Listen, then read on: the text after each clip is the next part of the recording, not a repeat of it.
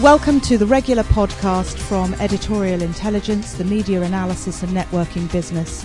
You can see all our broadcast interviews on our EITV channel on YouTube and editorialintelligence.com. Now, without further ado, the person who opened Names Not Numbers for us yesterday and has, in the intervening period, been to Washington and back and probably somewhere else and back is Gillian Tett who uh, is the head of all things editorial here for the Financial Times in the US. And without further ado, I'm going to hand over to Gillian, who is going to introduce our remarkable next guest. Thank you. Thank you very much indeed, Julia. Well, lots of people in recent years have speculated about the role of the individual in politics, in government, in the White House, in the military um, because certainly the collision between individual duty and conscience and state apparatus is perhaps more, more pointed now than ever before. But although plenty of people have speculated about this without actually knowing very much, journalists included, I'm joined this afternoon by somebody who really does know these issues because he's lived it at the coalface for many, many years. PJ Crowley was in the Air Force for 26 years, I believe um, serving in a variety of different roles. Um, most recently, he was former United States Assistant Secretary of State for Public Affairs, which perhaps he can explain to us exactly what that entails. But most immediately of all, or the thing that has perhaps propelled him most visibly into the public eye, was the fact that he resigned earlier this year over the issue of David Manning, the former army private who leaked or, provide, or is accused of having provided the wherewithal for WikiLeaks to get hold of its infamous cables. Um, now, that's a complicated story. It raises many, many moral and political issues. It provides, though, a very good starting point from which to begin our discussion. So perhaps I can start by asking you um, tell us exactly what happened earlier this year and why you decided to resign from the government over the issue of David Manning and the whole WikiLeaks saga. Well, uh, it's a pleasure to be here, um, and I, I, certainly can uh, can attest to the fact that standing at a State Department podium uh, for the past two years until uh, March of this year, um, I sat at the confluence of old media and new media, uh, which certainly um, provide the opportunity for any individual, whether in government or uh, in uh, ordinary citizen, to have a voice in you know, current affairs. When I came to the State Department, um, my young staff convinced me to begin tweeting. Um, I said, to do what? Uh, 33,000 followers later, FT yesterday uh, had me on a list of uh, the top 100 uh, foreign policy Twitterati in the United States under the category of a recovering U.S. government official. and did you do your own tweets, or did someone else do them for you? I do all my own tweets. Right, um, yourself. Not too grand to tweet yourself. Uh, but I think that's, that's the, the, on the one hand, that is what we're seeing remarkably in this Arab Spring, that you have individuals uh, in countries from Tunisia to Egypt uh, to Yemen to today you know, Syria who are standing up and demanding better of their governments, and now they have additional tools uh, that allow them to organize, to create leverage on governments, and to actually you know, change government and government policy. And, and this is, uh, I, I, don't you know, there's a debate within media circles. Malcolm Gladwell in the New Yorker last fall was famously saying that the revolution will not be tweeted. Uh, he's right and he's wrong. Um, it is the combination of new media together with traditional media that create the force and, and the power uh, in this information age for individuals to really have an impact on, uh, uh, on their environment. Now, that happens in the context of Arab Spring. It also happens in the context of WikiLeaks uh, and, uh, and Bradley Manning. At the podium, I always was governed by what I, I call our strategic narrative. Uh, what does the United States stand for, and how do we apply our interests and our values to day to day policy? Um, what is unique about WikiLeaks is, I mean, we've, we've, we know what a whistleblower is. Daniel Ellsberg is probably a great example of a classic whistleblower. Uh, somebody who had knowledge about an issue, had concerns about government policy, and decided that the only recourse that he had was to reveal information, classified information, with the hope of, of changing policy.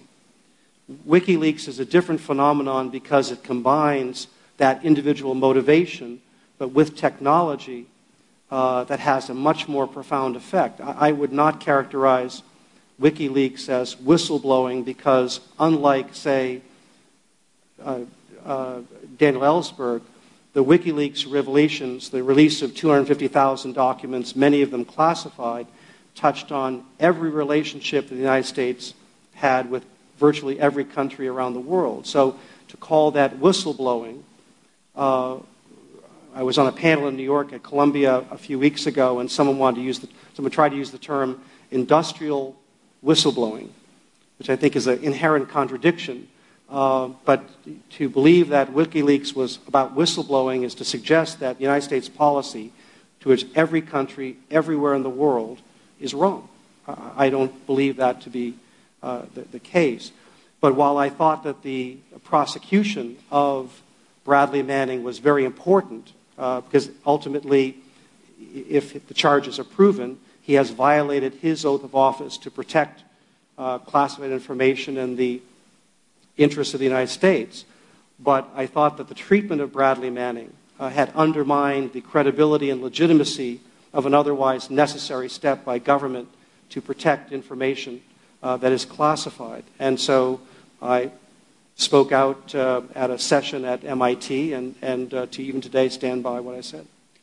I mean, that was very brave of you in many ways, not least because, as you say, your position was somewhat complex. I mean, just to make this absolutely clear to the audience, you basically don't like WikiLeaks, do you? Hmm? You don't like WikiLeaks, do you? Uh, do I like WikiLeaks? Yeah. No. Okay, so would, would you shut them down if you could? Well, you can't. okay, hypo- okay, hypothetical world where you are God and master of all of the No, I, I, mean, I under, I, you know, certainly there, there are multiple dimensions to WikiLeaks. There's the role that uh, the news media played, the traditional media, the New York Times, the Guardian, El País, uh, and others. Uh, that is a vitally important role uh, to the uh, formation and sustainment of a civil society. When you look around the world and uh, determine which countries are actually functioning in the interest of their people, uh, those countries tend to have a free and vibrant press. If you're, uh, the more autocratic countries that you have are the ones that suppress uh, and intimidate, and in some cases injure and kill journalists who are trying to expose corruption and wrongdoing in the day-to-day execution of government. So, I, you know, the, the media role in this uh, is clear and is vitally important to to democracy and civil society.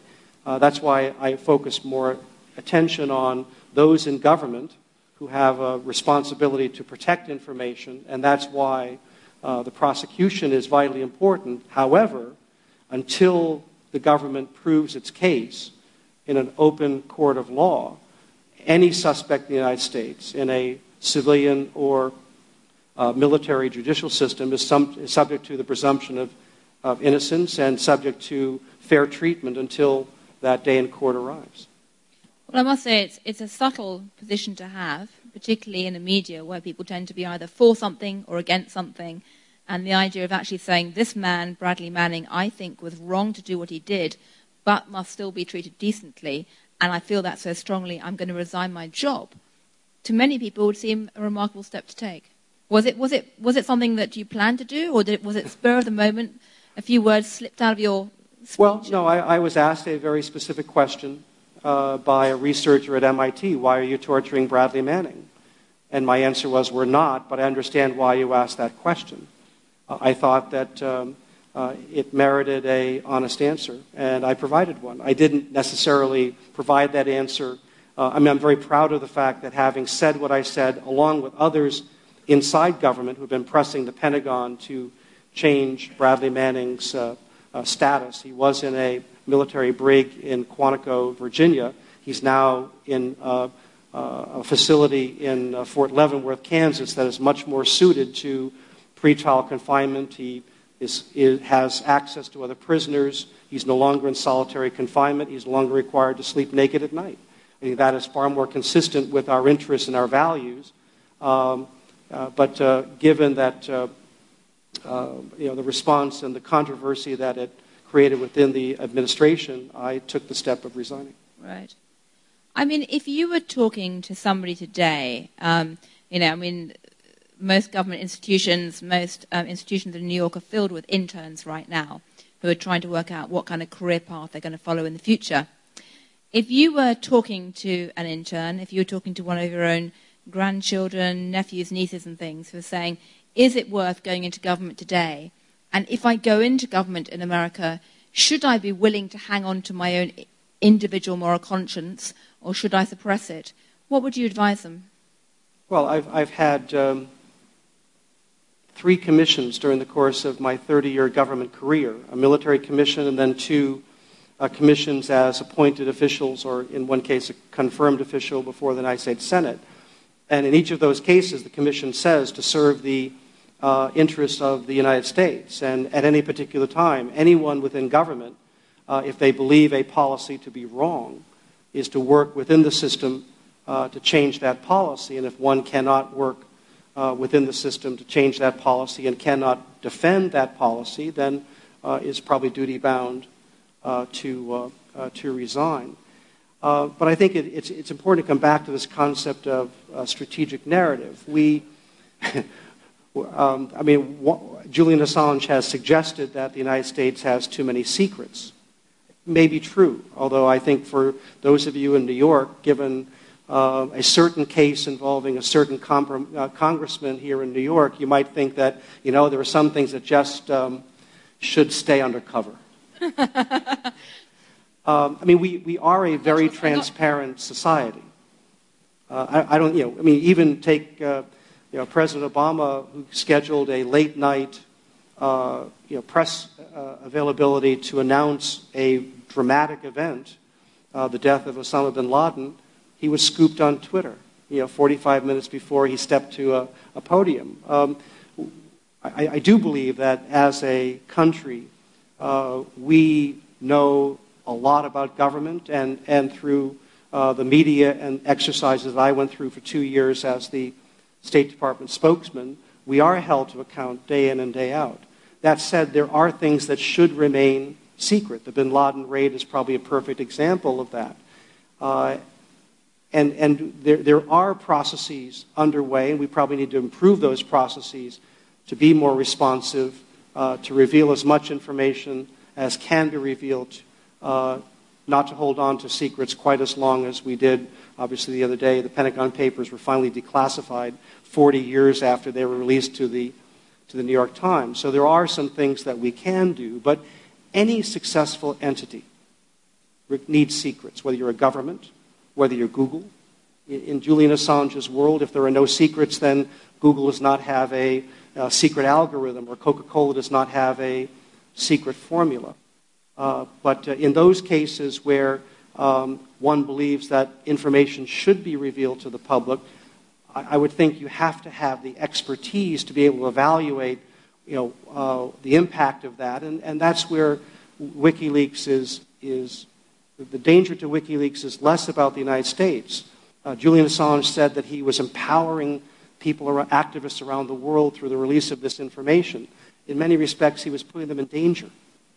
If you were uh, someone in China, you were someone in Iran, you were somewhere in, in Burma, uh, and your name was now on a classified cable that was sent to Washington to help inform uh, the foreign policy of the United States, uh, y- your life may well be, or your career may well be in danger because uh, your, your name, uh, whether it appeared in the, in the uh, Guardian or the New York Times, any security service worth its salt now has all 250,000 cables that have migrated from a classified network to an unclassified network, whether these cables ever are published in the uh, newspapers or not.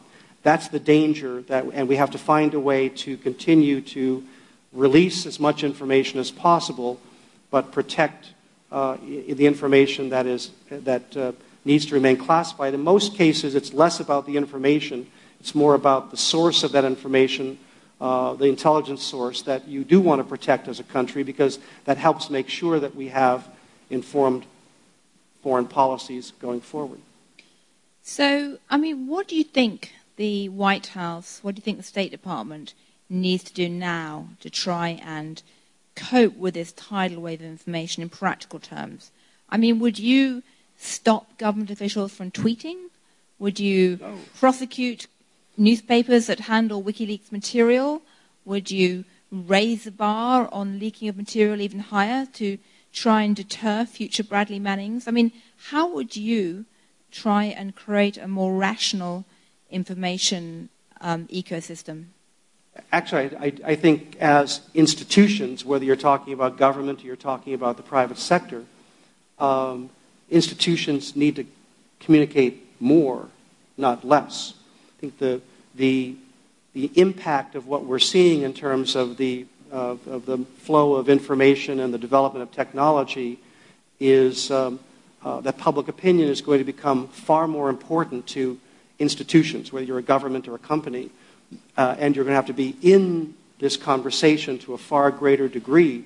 So I would say that diplomats need to tweet more, not less. Now that's that's a process that is that the State Department is sorting through. It's a very traditional, hidebound, conservative uh, institution. Uh, but we are going to have to become more aggressive because people on the other end of this conversation now have the ability to engage themselves much more directly.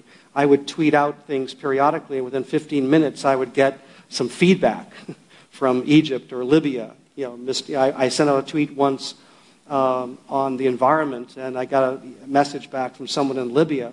It's nice to hear your environmental consciousness, but we're getting killed here in Libya. Will you do something about it? it's a very sobering message back. Um, so I, I, do think that uh, you know the, the, the, network that helped to bring down Hosni Mubarak, uh, a, a Twitter network, if you will, most of the people that were engaged in that dynamic, the United States government did not had not met before. Uh, so these are, these are now committed, networked activists who have, are acquiring leverage uh, and impact that they've not had before, and we are going to have to find ways to deal with them uh, you know, much more assertively, understand who they are, understand what they think, uh, and find ways to factor that into uh, our policymaking process. And that will compress the ability of institutions and governments uh, how, how much time they have to synthesize what's happening and then respond in, in real time. You're, and you're seeing that to some extent in the Arab Spring, where uh, the, since the United States can't control what's happening uh, in the region, it's, it's, struggling to keep up with the pace of events as things develop, whether it's Egypt or Syria or Yemen or other countries. I'm going to open the um, debate up to questions in the audience in a second, but before I do, just one quick thing I want to ask you very quickly. Um, what was the hardest question you ever got asked at the State Department? well, the, uh, the most troublesome question I ever. Let me turn that a little bit. Um, about a year, diplomat, you can a year or so ago, Friday afternoon, it was Good Friday. So if you're Catholic, the church says you're not supposed to speak between 12 and 3. I should have taken the church's advice. Uh, the last question of the briefing on Good Friday was um, Mr. Crowley, what is the United States government's position on the fact that Muammar Gaddafi just declared jihad against Switzerland. Now, my book contained 20 to 25 subjects. Jihad guidance was not there. So, drawing upon my uh, experience uh, with uh, Colonel Gaddafi uh, here in New York about six months earlier, he had given a truly incomprehensible speech at the United Nations. He commented on virtually everything that was happening in the world, including the Kennedy assassination. So my response was, well, like his speech, um, a lot of words, but not a lot of sense. The Wall Street Journal thought it was a great answer. I thought it was a great answer. Muammar Gaddafi, who had become a reader of my briefing transcripts, not so much. Um, so he froze billions of dollars in oil deals until I went to see the Libyan ambassador and, and uh, then issued a public statement that made clear I wasn't attacking him personally. Now, fast forward 15 months, the fact that we're now uh, uh, throwing bombs at him and not barbs at him, I feel redeemed. And did you, did you tweet? Uh, hmm? Did you tweet on it? Oh, I, I you know, I, now I, I am the. Um, I, in, in 2010, I was named by Chuck Todd and Savannah Guthrie as having the tweet of the year.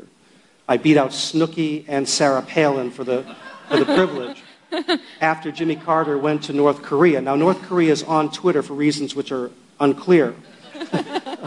um, but I, I, tweeted out uh, Americans need to pay attention to our travel warnings and avoid North Korea. After all, we only have so many former presidents.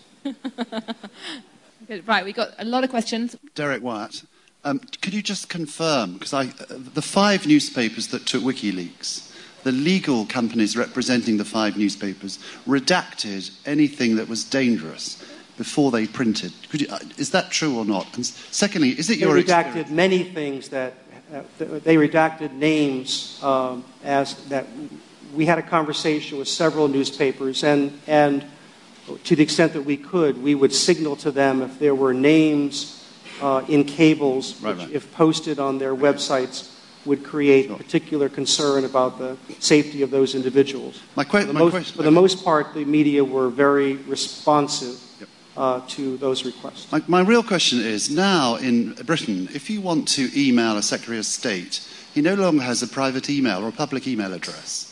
It now goes into the centre. No, none of the ministers now will take private citizens' emails. And so you never get an answer. If you try number 10, you never get an answer. So, on the one hand, you've got this experience of twittering and, oh, yeah, I'm new man and I'm new woman and so on, but actually, it's becoming more secret and harder. Do you find that that's the case here? I actually don't. Um, Hillary Clinton um, was one of the most well known and respected women on earth before she became Secretary of State.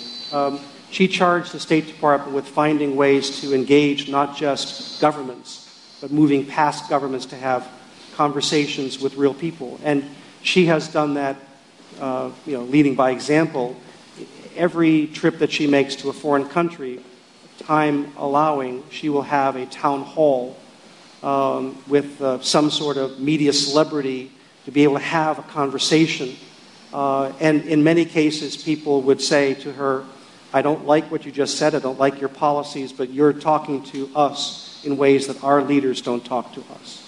That was certainly the case in a country like Pakistan, where we have profound challenges in our relationship with Pakistan, but they respect the dialogue that has begun, and that has helped uh, sustain us through a, a very difficult uh, last few weeks since the death of bin Laden. But that is something that I think we have to find ways to do uh, more significantly going forward. Um, because there, there, as we've seen in countries like Egypt, there's a dynamic going on, and we can either be uh, understanding that dynamic and participating in that, or we can be on the sidelines and watching uh, things, events unfold, and, and trying hard to catch up.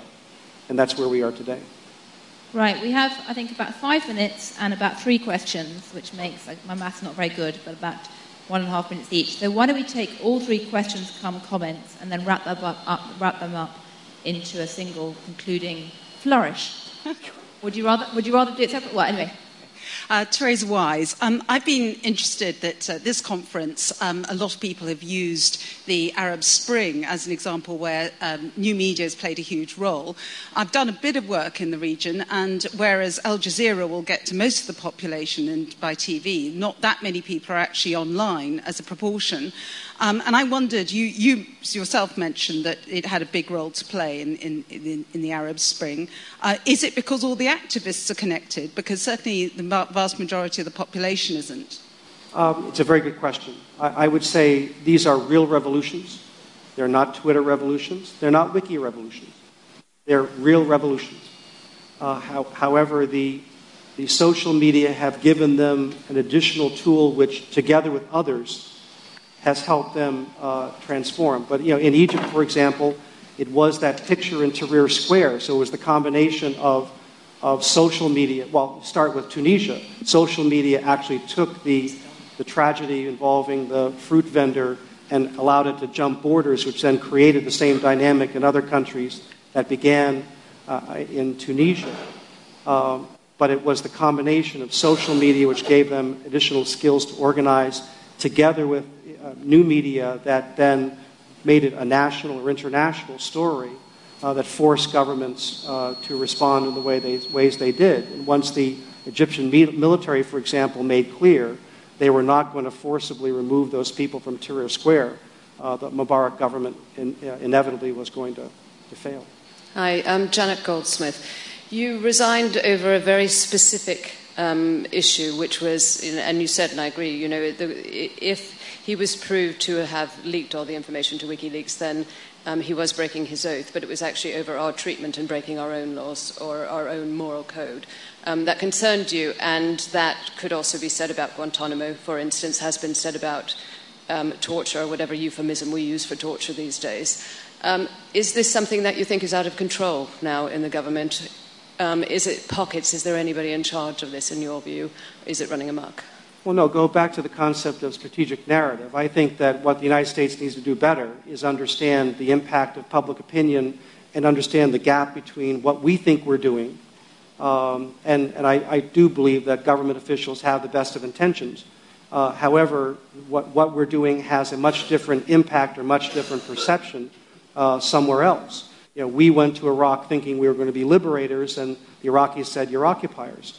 Uh, and we have to be much more uh, attuned uh, and, and factor public opinion around the world much more significantly into our policymaking process uh, than we have in the past. You know, we are still a superpower, but we're a very naive uh, superpower, and I don't think we really have factored in that public diplomacy aspect you know, to the degree that we need to uh, going forward. But is it just the public opinion aspect, or is it the means to the end aspect? No, but it's also, you, you, you raised Guantanamo. I mean, I, I, I would love to see Khalid Sheikh Mohammed come here to Manhattan and be in the Southern District of, of uh, Manhattan and have an open trial. I, I think that it's hard, it was hard for me to stand at a podium and point a finger at China and Russia for the lack of transparency in their legal processes when we have uh, a process that is untested relative to the successful prosecutions that we've had here in New York uh, and, uh, and in Washington.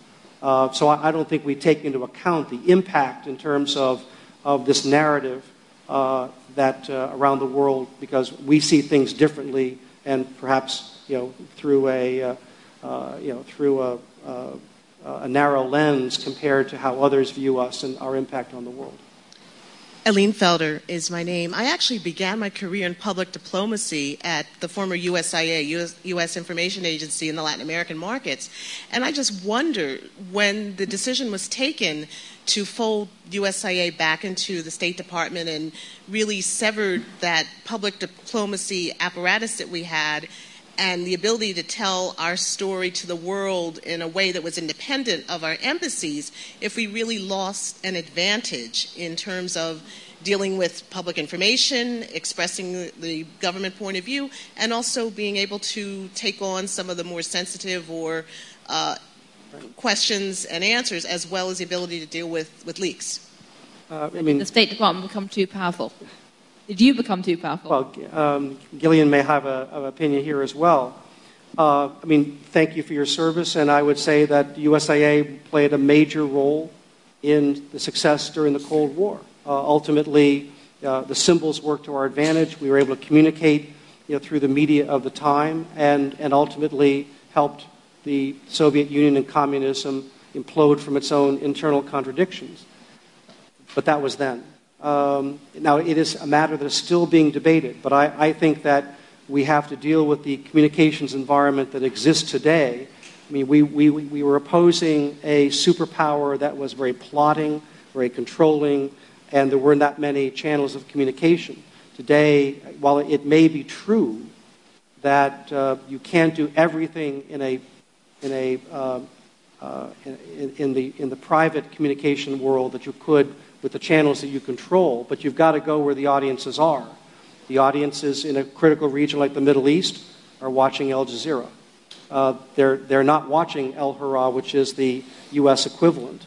Uh, now, I think there is still a role for the BBC, there's still a role for uh, VOA, uh, but, but we have to get better at communicating in through channels that the people around the world are attuned to, listening to, uh, and trust. Uh, and we have to do a combination of, of those things to be successful. So while it worked during the Cold War because of the relatively limited you know, communication environment that existed in the 50s, 60s, and 70s, that communication environment now is much more vast.